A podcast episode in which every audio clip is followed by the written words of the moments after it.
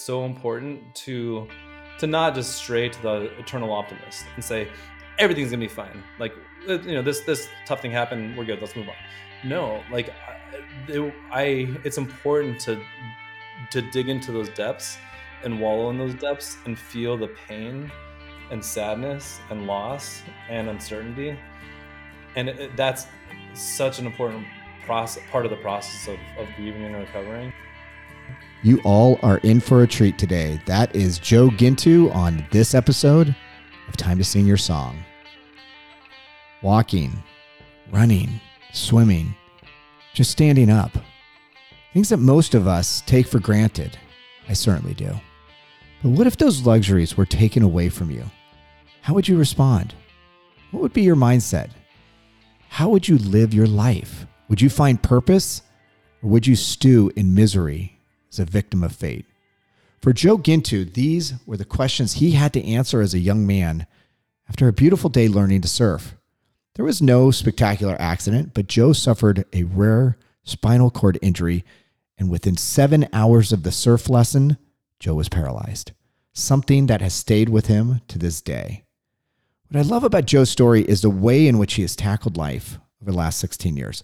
Honestly, I've been asking myself if I would be half the person Joe is someone who's making an impact on this world, someone who is chasing his dreams, and someone who has a mindset that doesn't allow the disability to put limitations on what he can and can't do. As you listen to our conversation, I'd encourage you to think about three questions.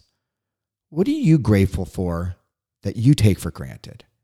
Second, how are you allowing the hard things in your life to impact the way you treat others?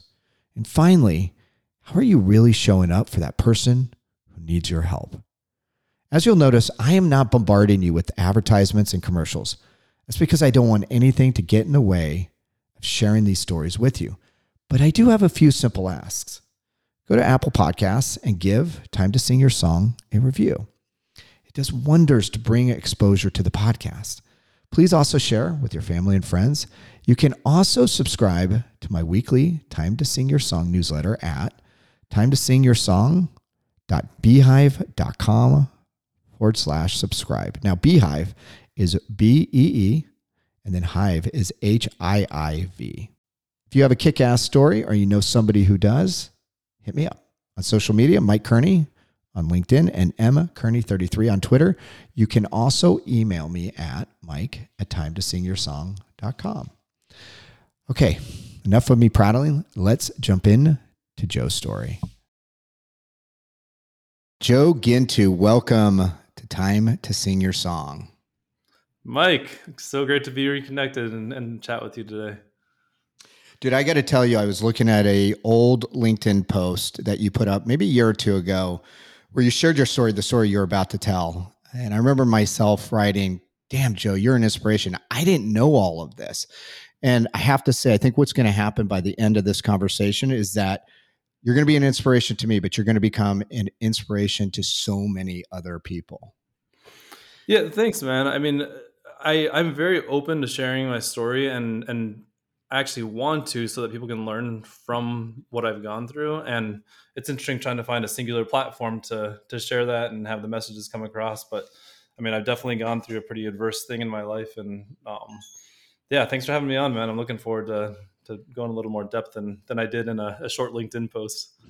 yeah, so so let's just start there, Joe. Um, let's go back. I think it was 16 years ago uh, in March where you were in Hawaii surfing. I think uh, you were somewhat of a novice, but you're going to share that. What happened? Yeah, 16 years. It's well, next month or um, March 12, 2007 is the the day that will live in my my own personal infamy. So, uh, just under 16 years ago, which is crazy to think. It's almost a third of my life. Um, so what happened? I went to Hawaii with my girlfriend at the time, and we were going there for a friend's wedding. And well, sorry, a cousin's wedding. One there, went to the wedding, a beautiful wedding, lots of people. Um, and you're in Hawaii, right? So we decided to stay for a few more days after the wedding just to enjoy the beach, the sun. And you know, I'm, I'm a I'm from Southern California, a SoCal boy, 20 minutes from Malibu but never took up surfing. Uh, I tried boogie boarding and always loved the water and doing those water sports. But uh, we did a surfing lesson that that Monday morning after the wedding, and um, it was awesome. I mean, I felt so cool. We we did we took a lesson. They they got us on the on the sand to do the various movements, got us out on the water. So it was me, my girlfriend at the time, and I'll give away an end of the story where it's somewhat happily end, uh, ever after. So she's my she's now my wife. So if I slip and say my girlfriend or my wife, I don't have a wife and girlfriend. oh, that's a good thing. but uh, so in the lesson, it was me, my wife Yvette, and uh, a, a, Canadian girl. I was about 24 at the time. Uh, the, the, Canadian girl was about 18, just to um, give a little more visual to the story, and then the surf instructor beautiful day in Honolulu on Waikiki Beach. Uh, paddled out the one, two, three, four of us into the ocean, and it was just one of those things you see from the movies, man. Like you, you go out in the water, you're you, like the sun is glistening off the, off the, the, and off in the distance, and you see some waves. They're they're gentle and they're they're perfect for a novice. And I see a wave coming, and the, the instructor's like, "All right, let's go."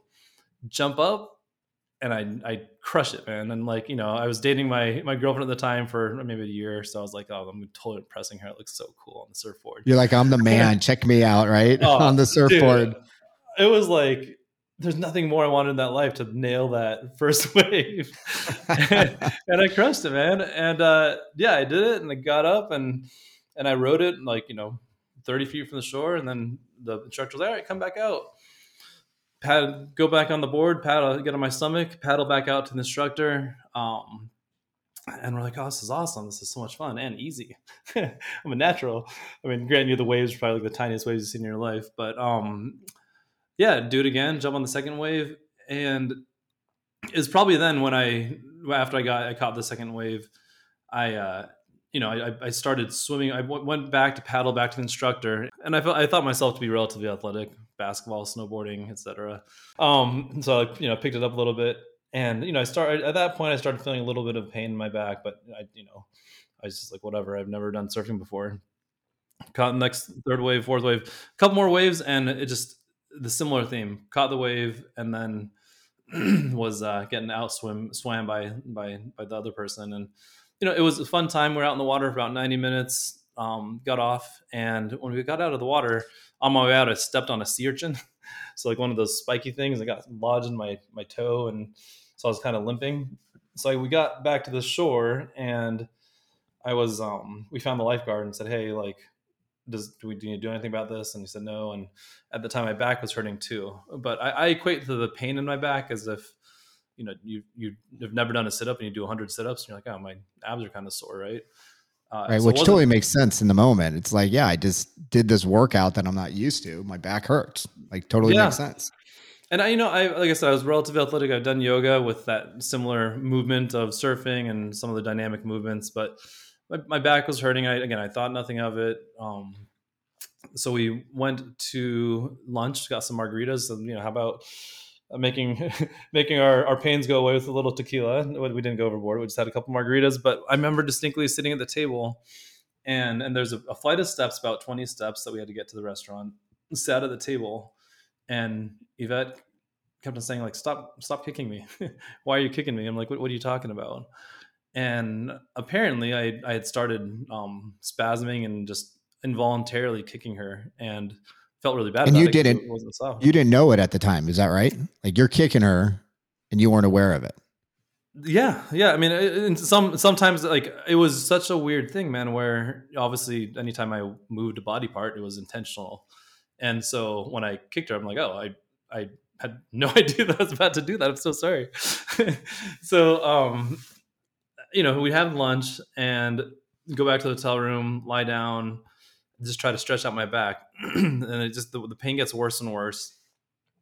We had a, a massage scheduled for later in the afternoon, the, the jam packed day, right? We're only in Hawaii for a couple days, so um, massage scheduled for that day, and a luau at night, and then I think a plane a day or two after. Um, so we go to the the spa say like you know maybe in the hot tub if I if I warm it up it'll feel better.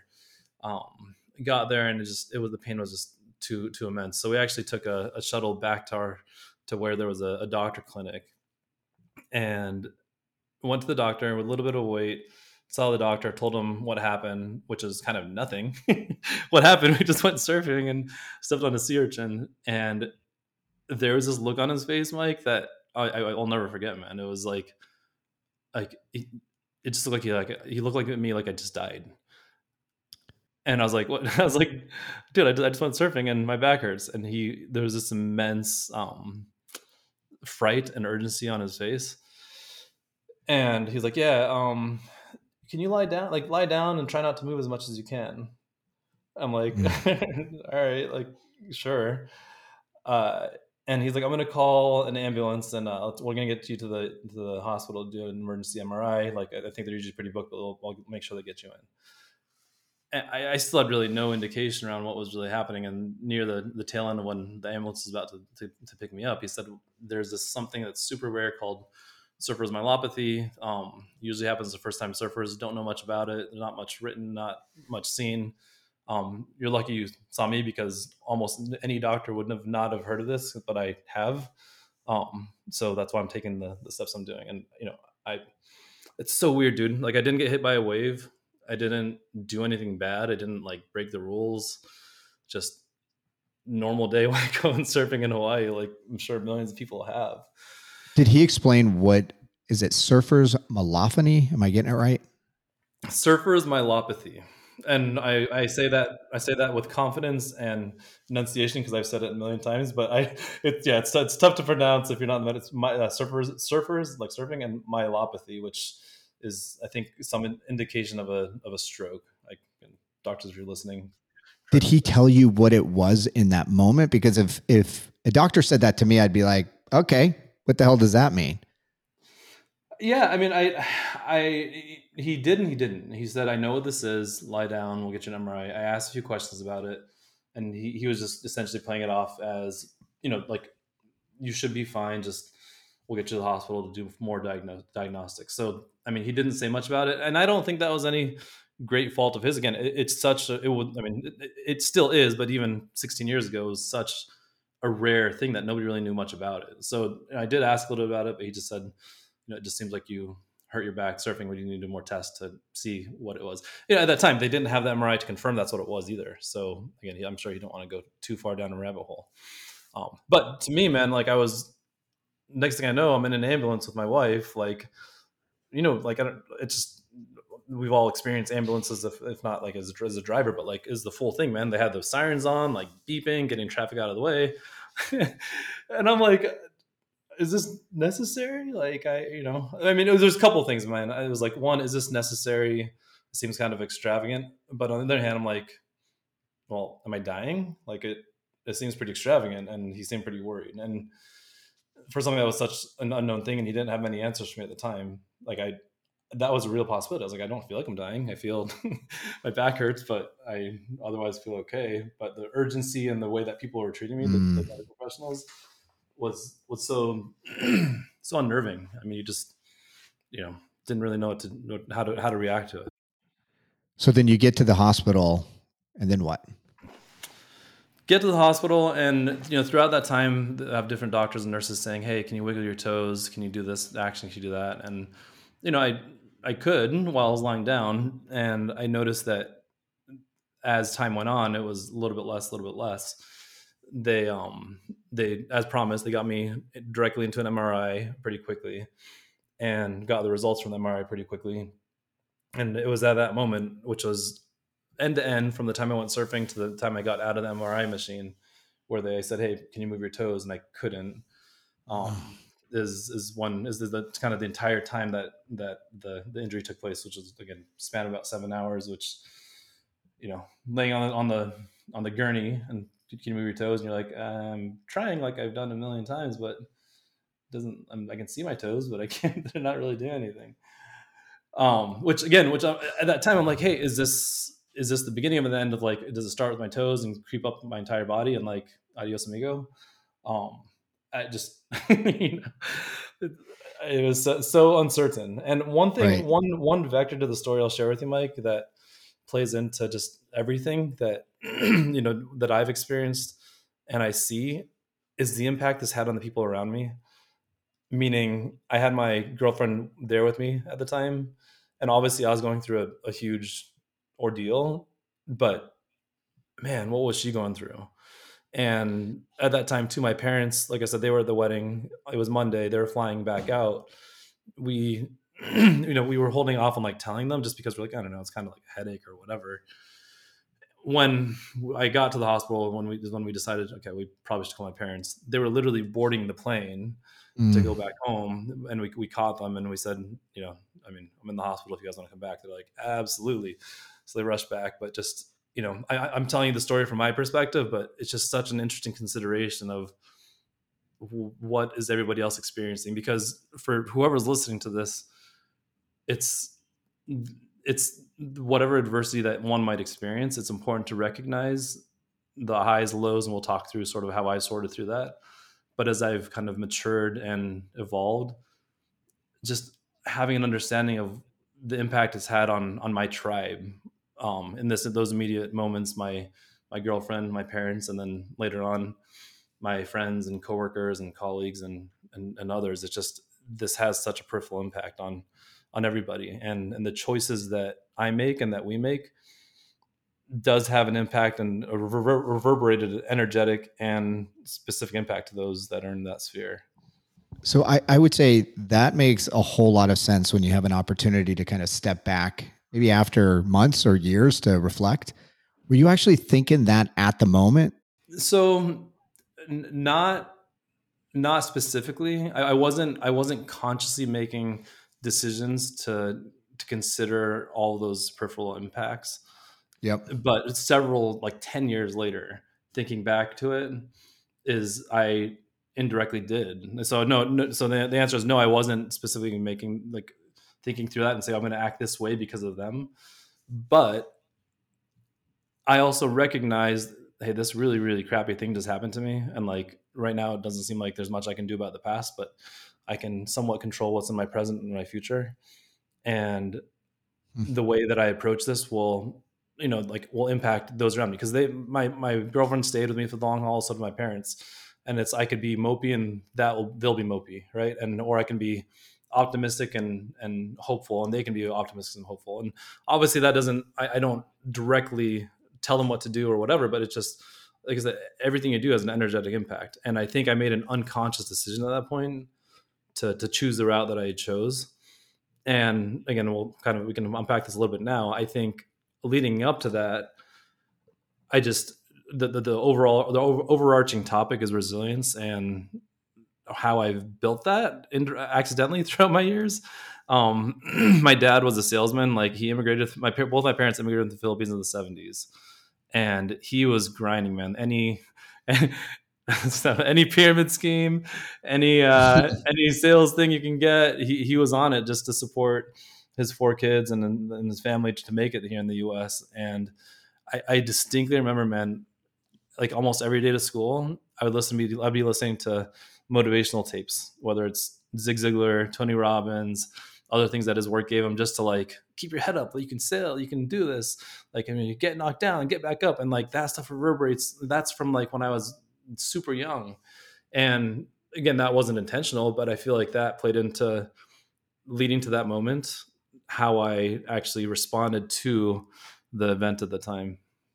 One of the things I wrote down is is you said your behavior impacts the people that you love. So if you have, you know, a victim mindset or you're down in the dumps, they're probably not going to feel very good. But if you tackle this in a positive way, which obviously is very difficult to do, it's going to have an impact on on the way that they act around you as well. I think I think your observation of that, wherever it came from, Tony Robbins, Zig Ziglar, your dad, uh, is fantastic. Yeah, I mean, it's it's it's so easy to like one I, I do want to touch on that it's so important to to not just stray to the eternal optimist and say everything's gonna be fine. Like uh, you know this this tough thing happened we're good let's move on. No like I, it, I it's important to to dig into those depths and wallow yep. in those depths and feel the pain and sadness and loss and uncertainty.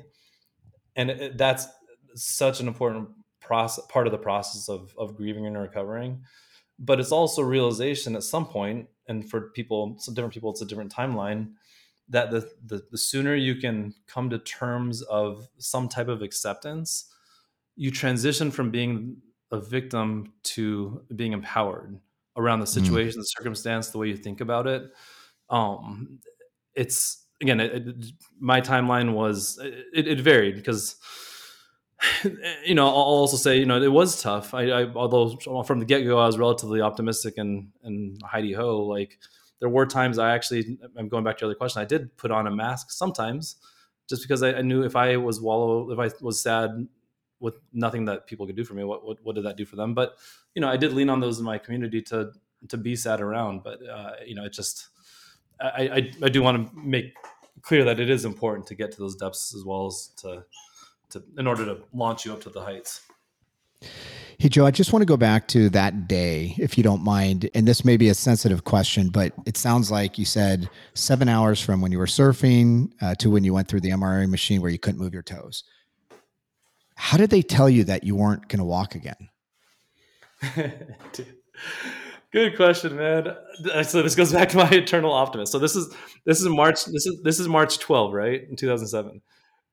My we, my sister and I had moved into a condo together in Southern California the previous summer, and um, I'll give a plug. We went to the University of Notre Dame, go Irish. So we were planning on having this like we never had a home a home housewarming party, but March 17th, uh, St. Patrick's Day, we're gonna have a big blowout party at our place, and when this happened, you know, they said they said, yeah, like based on the data that we know, um, you know, some people walk in, some people don't.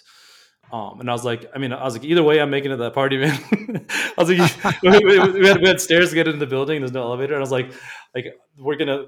I don't care. People need to lift me up. Like I'll sit on the couch while I have some Guinness. Like I was like adamant. We're gonna. Make, I mean, you know, long story short, I was in rehab, so I didn't make it to that party. But um, yeah, it was. They were talking me through the various um, potential outcomes from what they had seen, and again, the, so the doctor who had done the most most research in this space was the doctor who was treating me because apparently a lot of first time surfers surf in Hawaii, which makes sense.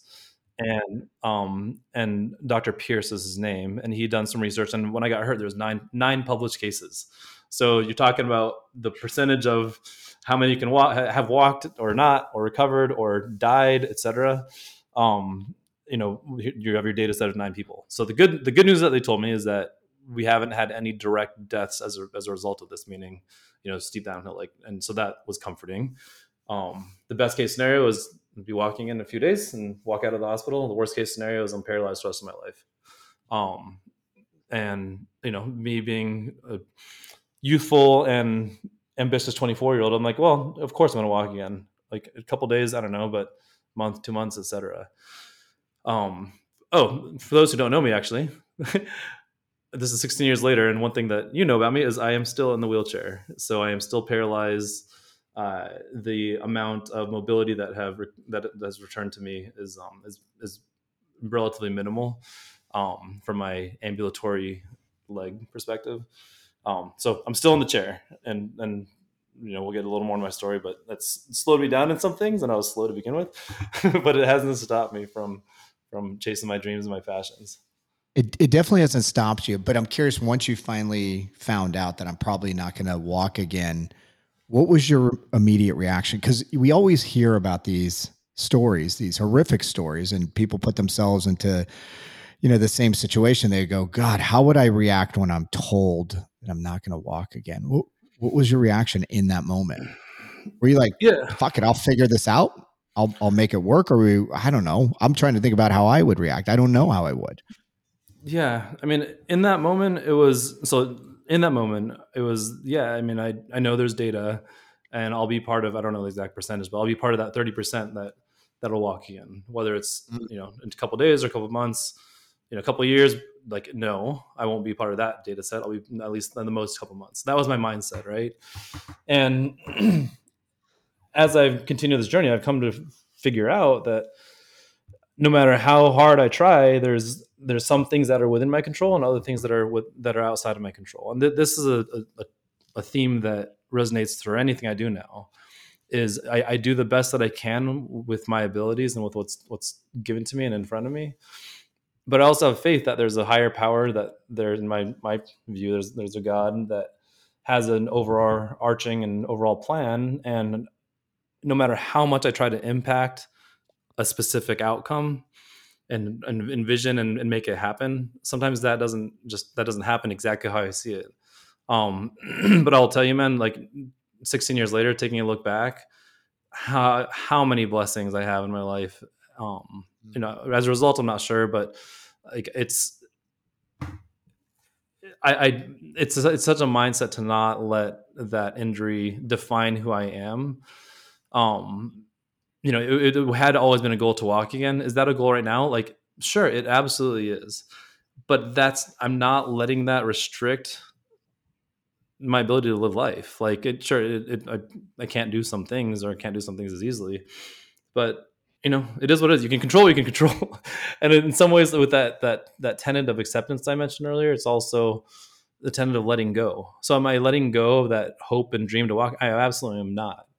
But I'm also choosing to put some of my focus and efforts into my kid, my three kids, my beautiful wife, my career, other things. And um, but that's still something I push for. I mean, I'll, I'll tell you something pretty personal is that I have some very close loved ones and relatives that still come up to me to this day in a very sad way and say, "Hey, man, we're just know that I pray for that you'll walk. I'll pray every day. I like, you know, I, I do sacrifices so that you'll walk. I know you'll walk again." And to me, I'm like, I, I'm very grateful for that, obviously, but I also try to explain that the fact that I'm not walking does not mean I am, I'm lacking.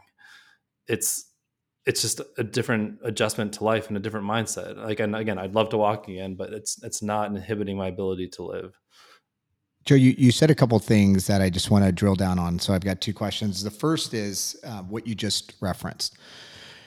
If you're somebody that is in a situation like this, um, or actually, let me rephrase that. If you're somebody um, like your relatives that are indirectly impacted by this, um, you didn't go through it. What would you what would you recommend to them that they do and not do because they're doing it from a place of love i would imagine right like sympathizing yeah. with you but it's obviously not helping you on your journey what would you tell your relatives or other people that want to be helpful that want to sympathize yeah it's a good question mike i mean it so this is regarding the, the injury, but there's other life stuff that's happened. Um, I, I mean, I know you and I talked recently that I was impacted by the recent tech layoffs and everything. And and so the tenet I'm about to explain to you is very similar across the injury as well as, as, as this. So a lot of people say, you know, hey, reach out to me if you need anything, and that means a lot. That means a lot to have that tribe, that community, etc., and and know that that's there. So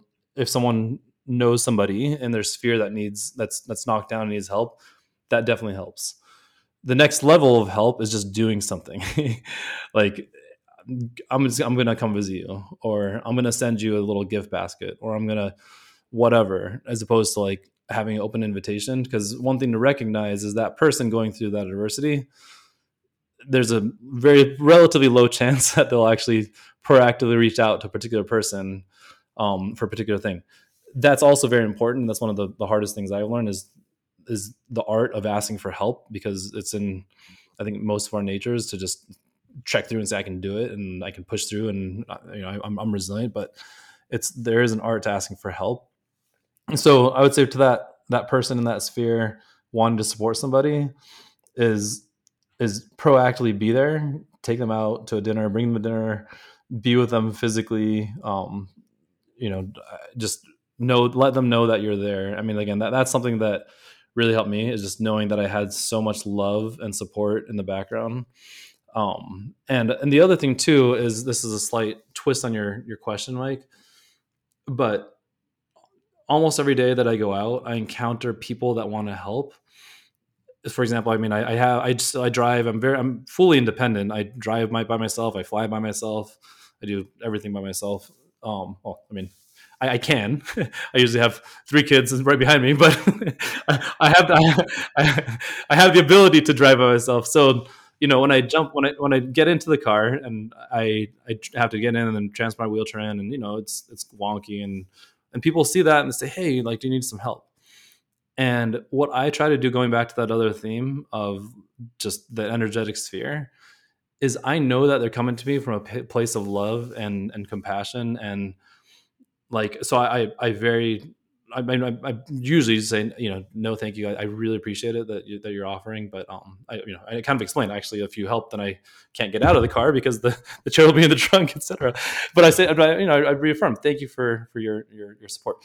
I've heard many stories of people like getting offended like do I need help? What? Just got my wheelchair? I was like well bro like the, do you understand the person coming at you is like out of love and compassion. And and I, I, was talking this to my wife about the other day like if you think about if you like movie out the scenario like someone asks to help and you like express grace and, and appreciation they go on in their day and they feel good about themselves versus the other arm where it's like they offer to help and you're like no like whatever like get away like what do you think i need help.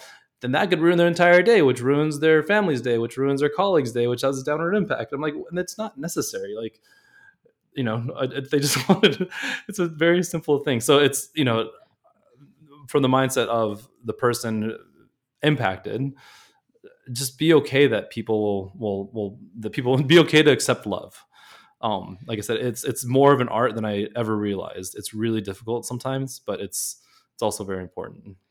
So joe let's go into what you did to overcome this challenge. You you you talked about the fact that you developed this mindset of, you know, I'm going to focus on the things I can control versus the things I can't control. Which kudos to you, man. I'm still work on that one. If I could if I could somehow figure out um, how I could block the things I can't control and just move on, I'd be a much better person and kind of a work in progress on that one. But what else did you do to move forward?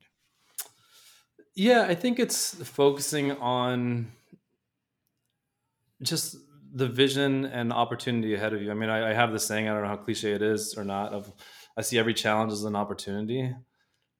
Because again, I think that kind of switches that victimized mindset to the ability to do something about it. Um, and and I also want to, like I said earlier, I don't want to pretend everything's fine and dandy and smooth and easy. Like I do have my bad days, and some of the bad days are really bad. I mean, not to the extreme bad, but just you know they're they're really tough um, and that's when I lean on my my network and stuff too. So, so what do I what do I do to to overcome this stuff? Is one just it's mental exercises uh, to to keep yourself resilient and and know that there is possibility. Know that you can make things happen. You can manifest uh, uh, some things of beauty. Um, and can you and give know, an example can you give an example? When you say mental exercise, like specifically, is there something that you do that others may benefit from? Um. Yeah, I'll give you. I'll give you one that's intentional, one one that's unintentional. Okay. the, intention, the intentional thing is, I mean, I know it's a little more mainstream now, but for good reason. Is I've started to meditate. I wish I could do it more, but that's where I, in the in the past few years, really have started to see sort of the not out of body experience, but the the ability to reflect on on my situation and and how I've coped, how I responded, kind of that view that I told you about how it affects others, how it affected others that day. What what was their story like that day? What was going through their minds and their experiences? So one is meditation, just to ground myself and get away from all the the busy and the noise that is constantly around us to just really i mean the beauty of that is I, I i rarely if ever go to a meditation with an agenda. It's just having quiet time for 10 minutes and then just things come to you whether it's personal or work or whatever and you're like oh that makes so much sense. Um so that that's that's one intentional thing. Can i ask before you go on to the yeah, unintentional yeah. um when you do it i guess how often do you do it is the first question and before doing it, have you noticed a difference in your mindset from like the time? Because it sounds like you came into it after the accident and now you're doing it fairly regularly.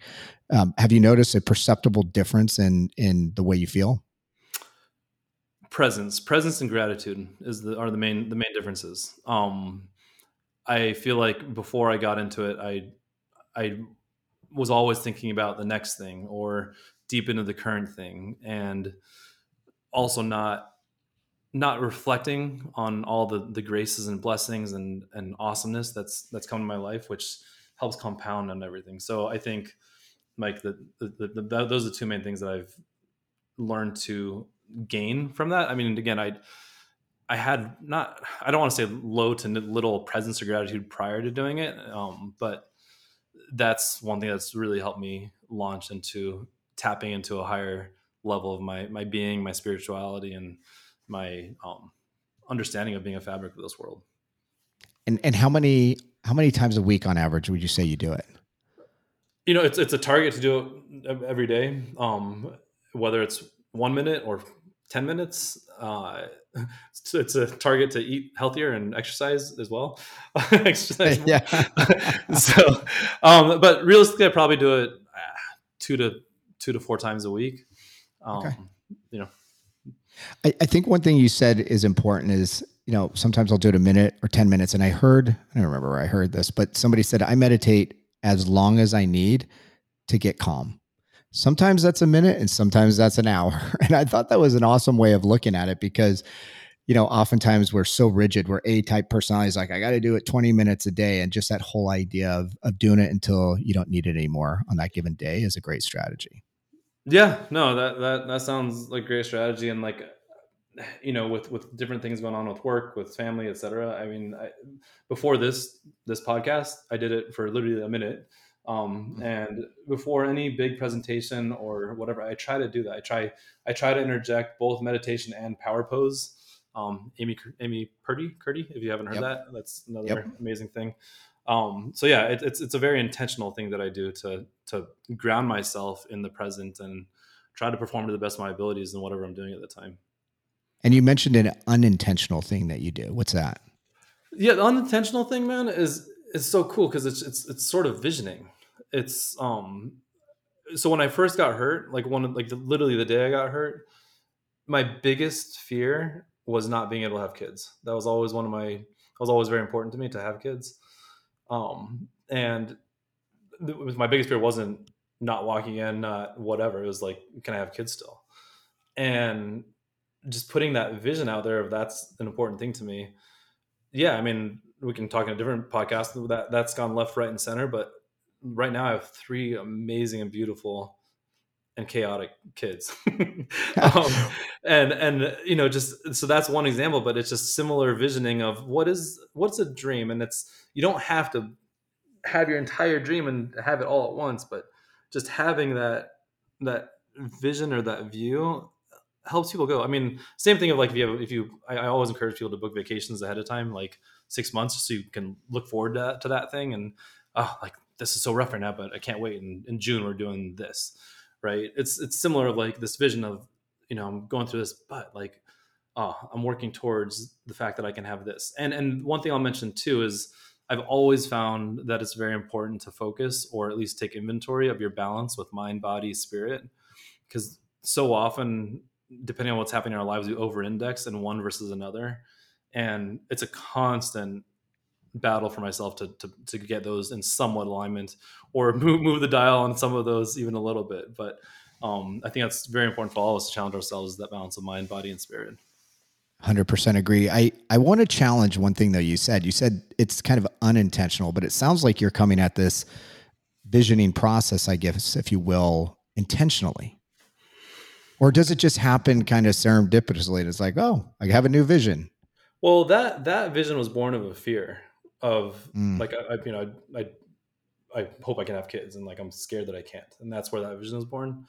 So that's why I say it was unintentional. I, I mean, I, I, definitely am a big believer and supporter of goal setting and vision setting, etc. Yep. But um, that one is born of, you know, I don't I don't know how how uh, how cheap. How, I don't know. I mean, how how appropriate like having hey everybody like create a vision based on like your biggest fear like what don't you want to happen and then do that um, so that, that's kind of the kid thing but you know I, I just reflecting on what i know yes the, the the more intentional visioning is, is has been helpful and impactful in other ways I I actually sometimes think fear is a great motivator. I uh, have been working with a lot of clients recently on using the impossible future as a way to kind of look at the way their life could unfold.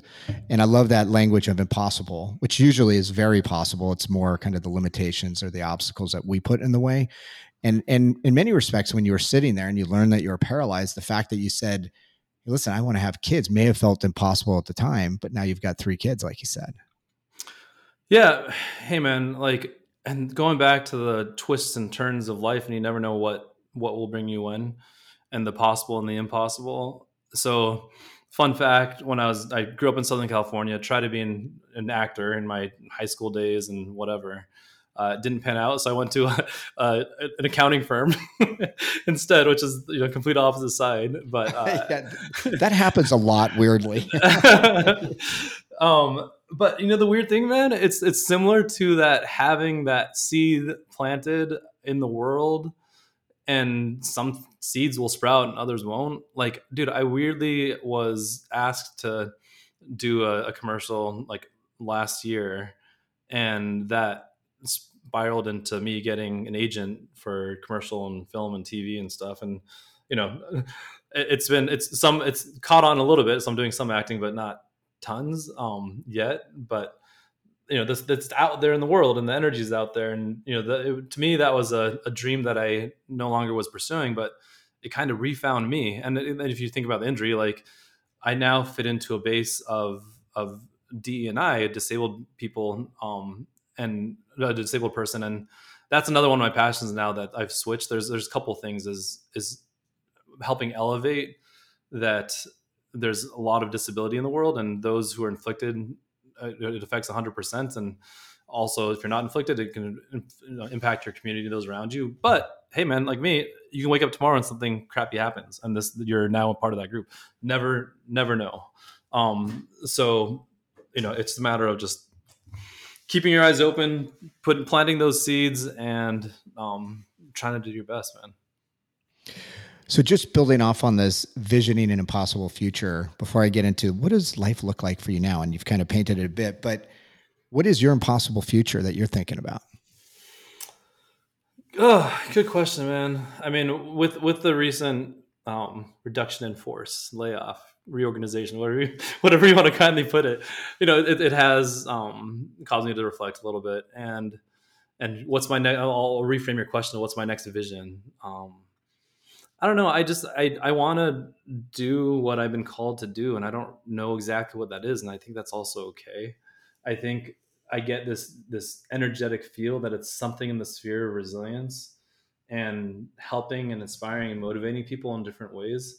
That's part of the vision, and you know the vision, the, the ability, like every parent, the ability to to support the kids and their education and safety and all that stuff, and, and, and my wife as well.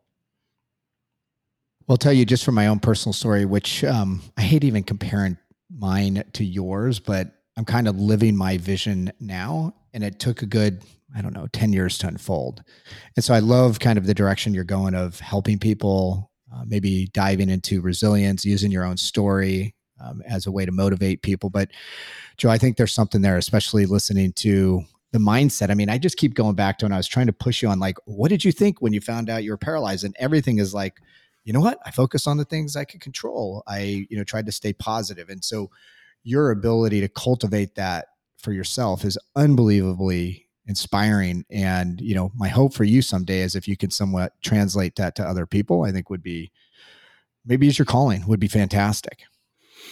Yeah, thanks, man. I mean, I mean, similar to this, like I, these are seeds that are being planted. Whether something will happen now or never, uh, who knows? But I mean, hopefully, these messages will touch some people and resonate with some people and that'll help them and that's that's awesome and and maybe I continue doing the governance, risk, compliance, internal audit, cybersecurity stuff, which is fine too. Um, but you know, I, I uh, one one way I'm approaching this, this is sort of on the, the job front, which is maybe interesting or not, is and I guess it's relevant to to the injury is like is I have my frame of what I envision of what my next thing or opportunity is, and I'm pushing for that.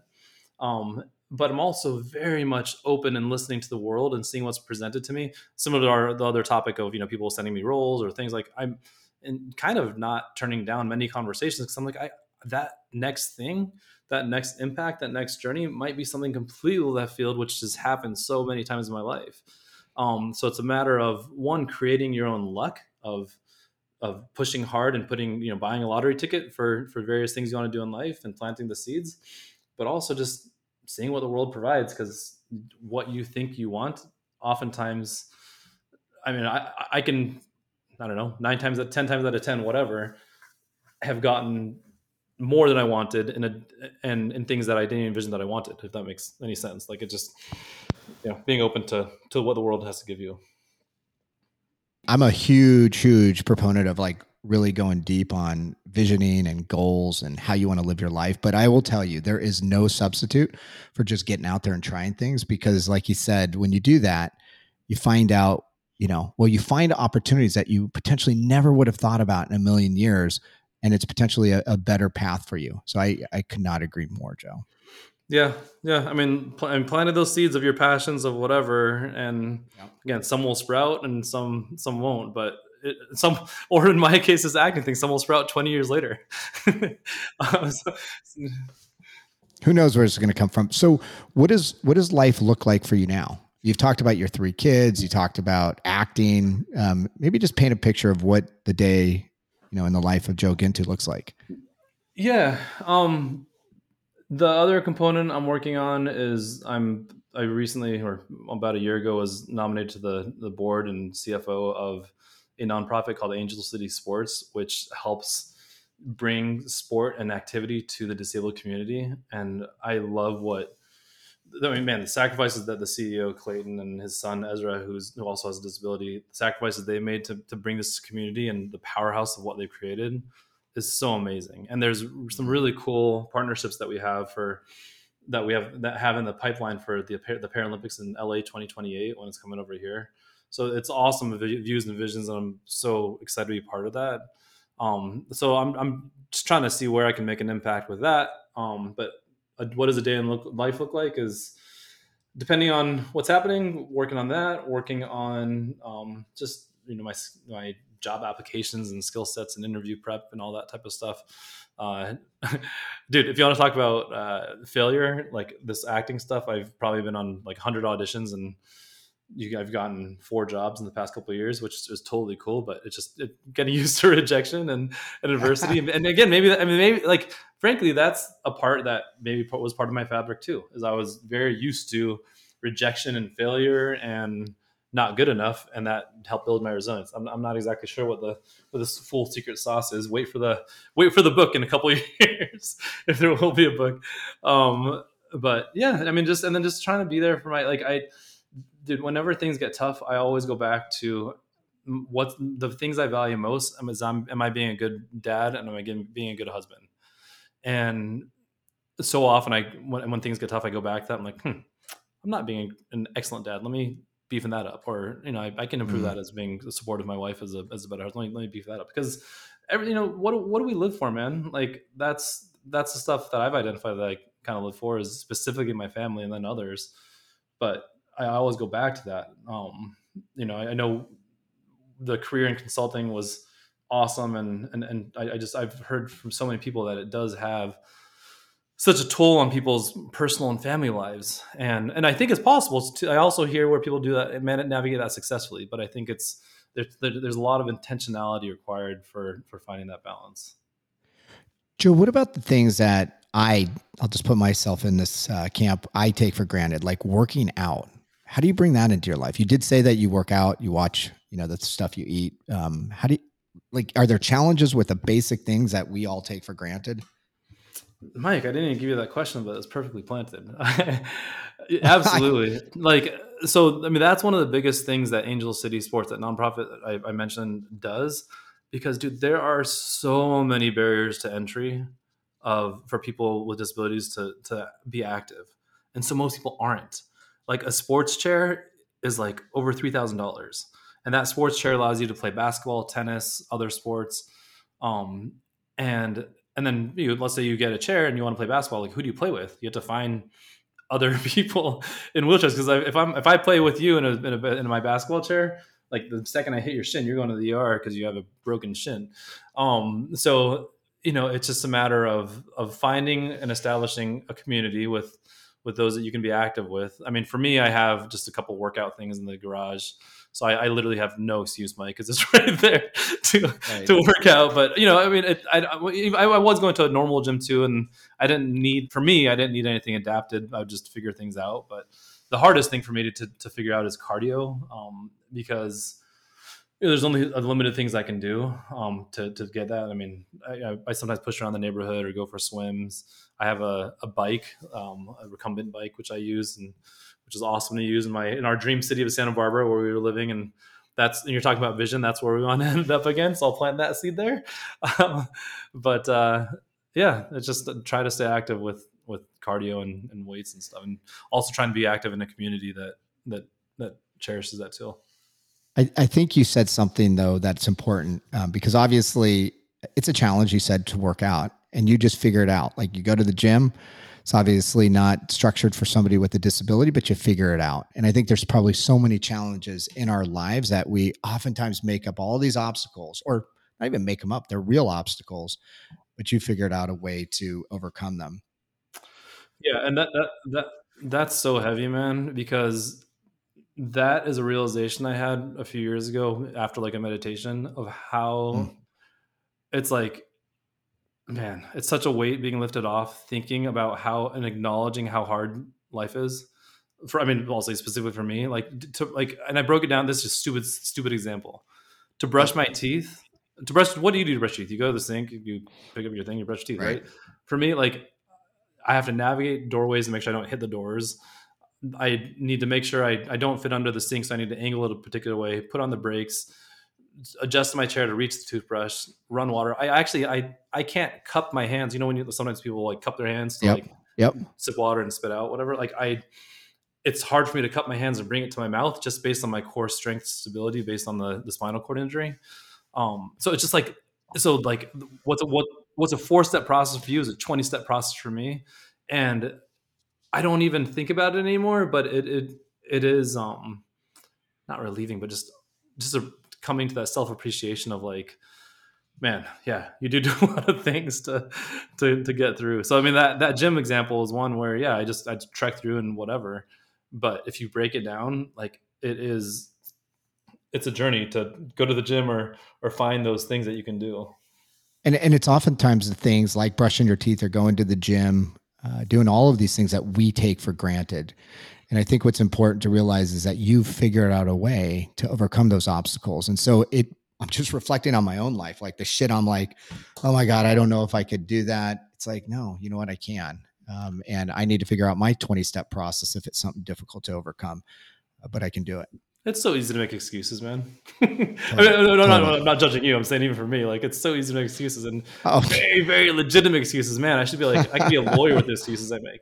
Um, uh, yeah, but, but I love you just, that. You just kind of figure it out. Like, okay, well, yeah, I, I need to brush my teeth, so you just, you know, brush your teeth. Hey Joe, I just want to ask you, and this is a very tactical question about Angel City Sports. And you mentioned uh, it costs three thousand dollars to um, to buy one of those wheelchairs that allows you to play uh, or engage in athletics. I'm having a hard time speaking today. Um, is that something that Angel City Sports does? And and the reason why I'm asking this is, what can somebody do if they want to help somebody procure a, a wheelchair like that, or is there a place to donate? What's what's the best place to to put your money? Yeah, so Angel City Sports is most is, is it started and it's currently based in Southern California. Um, I mean, it, there's no program like it in the world that brings end to end sports to the disabled community. Um, they actually provide equipment and they're, they're the lend out equipment, et cetera. I mean, there's other small programs here and there that we've seen, but man, the, the, they're doing such a great, I won't say they, but I'm part of it now. We're doing such a, a great job of just bringing everything together and giving people access to this stuff on, on some type of recurring basis. Like, like you're saying, people take it for granted. You can go to the gym and play pick a game, pick game of pickup basketball you know this or that like you, you just can't do that when you're when you're when we have certain types of disabilities.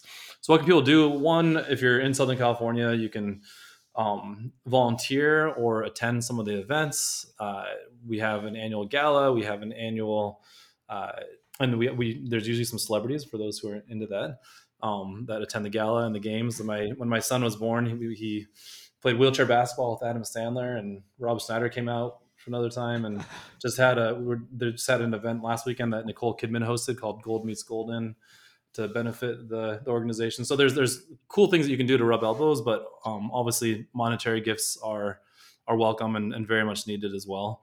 Um, if you're out of the Southern California area and you want to be active and participate, I mean, we're, we do need help and volunteers on some of the other back end stuff, um, or just be engaged in your local communities and and see what's happening out there because I mean, you probably won't find much, but um, you know, happy to be a resource of what we've been able to establish here. If you're interested in, in starting to build a community in the place that you're you're located. So, Joe, when you reflect on the last 17 years, that's amazing. What what advice or guidance would you have for others that maybe not necessarily even in a similar situation, but where maybe they they had something happen to them that was unexpected and they're fighting their way back. What what would be a couple things that you would say they should focus on or do? Um just have grace and and patience with yourself and love for yourself and have hope and confidence that things will be okay. I mean, frankly, we don't know if things will be okay, but why have a different mindset? Um, so you know, just do the best that you can to be present and um, go through what you're going through. I mean, I think in general, it's some just tenets of life. Be a nice person. Be nice to those people around you. Be nice if you're in a diverse situation to the nurses, to the people that are checking you in at the front front desk, and just continue spreading that positive love and energy.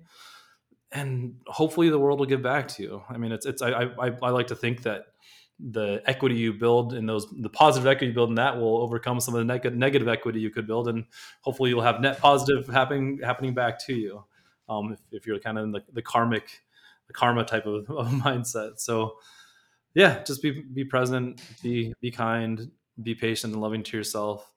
Um, appreciate those around you because that you're probably having much more of an impact than you think good or bad. And I think people appreciate being appreciated and know that you see them and and that you appreciate them. I think that that gives them energy and power to continue their their support and being in your sphere as well. And and then this is also what I mentioned before too is like, dude, make your own luck. Like, yeah, people are lucky. I, I definitely agree, but I mean, I don't not I don't buy lottery tickets all the time. But then again, if it gets big, like you're not going to win the lottery if you don't buy a ticket. Like, create your own luck and push for or plant seeds of things you want and the things you want to do. But it's you know the, you don't know what'll what'll come. You got to play the game. Joe, I was going to ask you like I love the whole notion of like create a positive mindset. You talked about focus on the things you could control earlier. But I like this notion of make your own luck. And, and just to make it real, because that's very tangible. It's like I'm going to take an action that maybe I otherwise wouldn't. Is there something that you have done the last 17 years where you say, you know what, I did something that changed the trajectory of my life. I made my own luck that has now made my life better? Like, what's one thing that you've done? Um, you know, I'll, I'll, give you, and so I don't know if this is like the top thing, but this is just an example, one of the top examples that popped my mind. The one that jumps into your mind first, which yeah, is perfect. which, which, I, so we were living in in a beautiful Central Coast city called San Luis Obispo, it always yep. been our dream to live in, in Santa Barbara though. We we love the community. We loved the the sunshine. we had some friends out there. Um, we loved just everything about it. And it was just always a, a long shot. And we, we, we kind of kicked the can down the road so that, you know, it's kind of never going to happen unless we have $10 million. Put that vision out there. And we just had had faith. And in some ways so what we did is we started trying to see hey can we buy move etc how do we make that work with work etc so you're actively thinking and navigating and putting that out into the world talking to people in your network. But my one thing i haven't talked about as well is the ability to let go a little bit. So you put it out there and you push but you also let go to again to my, my instance is a higher power of you know you can only control what you can control. I mean I'll give a specific example on that is when we're debating on some life moves of whether to move to Santa Barbara or somewhere else. Um, my spiritual advisor, my priest, said, "Hey, take a picture of your family because that's what I mean. That's what what's important to you.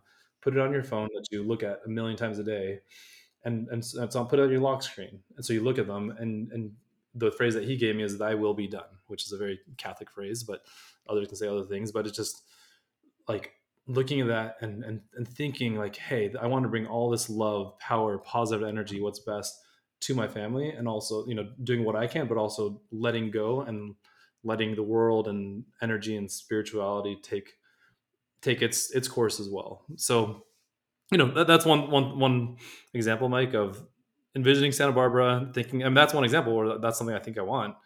Very, very, very indirect ways that we actually ended up there.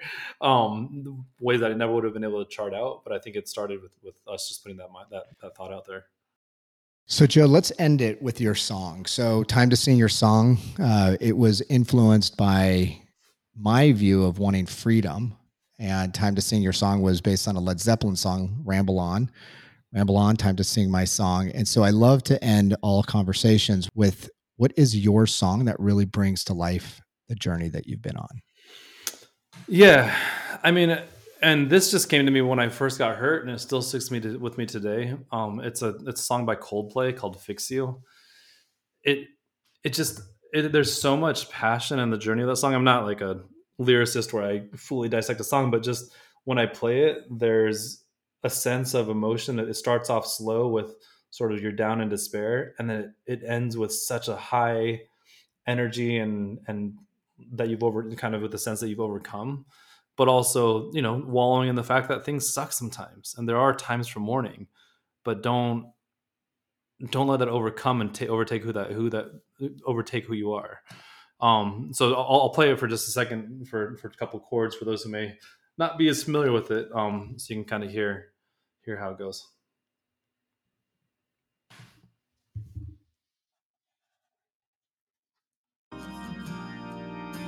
but if you'll never try just what you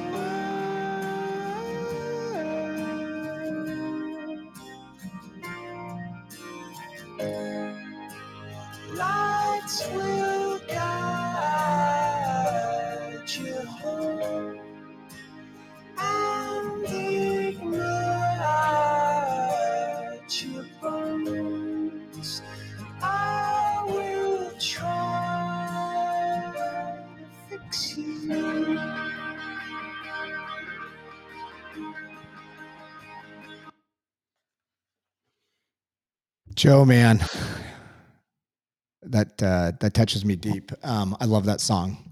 Thank you for spending an hour with me on time to sing your song. Like I said at the beginning, you're a huge inspiration to me. You're actually more of an inspiration to me. Just thinking about the journey that you've gone on, and you know the hope and optimism that you bring to your life. Um, I'm guessing there's probably a lot of people that are looking at you as somebody that inspires them. And hopefully, everybody's taken a few things away that they can apply in their life, especially when they get knocked on their ass. So, Joe, thank you very much. Thanks, Mike. Dude, I love what you're doing with this podcast. I mean, I, have listened to to so many of your episodes, and I've learned so much from the guests that you've had on, and hearing other people's stories, and just it humanizes the world in, in ways that we need so much right now, and, and just being able to connect and listen to to people and um, I, I, I commend you, man. I, it's it, it, took a lot of guts to do what you're doing, and um, I, you made an impact on me. So um, I, I really appreciate that you you had me on today. Joe, thank you very much. What an inspiring story and life you have created. This is my 10th interview. I can't believe that. And for the life of me, I never imagined the diversity and rawness of the stories that my guests are sharing. And that was certainly true today. I hope you're able to take away some nuggets of wisdom from Joe that you can apply to your life. If you're new to Time to Sing Your Song, go back to past episodes to hear other amazing stories of rock bottom and redemption. And to all my listeners, sincere thanks for being part of this community I am building. My goal is to help everyday people like you and me to use the hard times as a catalyst to create a life that we are all meant to live. Until next time. Start singing your song today because, as the anonymous quote goes, tomorrow comes, this day will be gone forever. In its place is something that you have left behind. Let it be something good.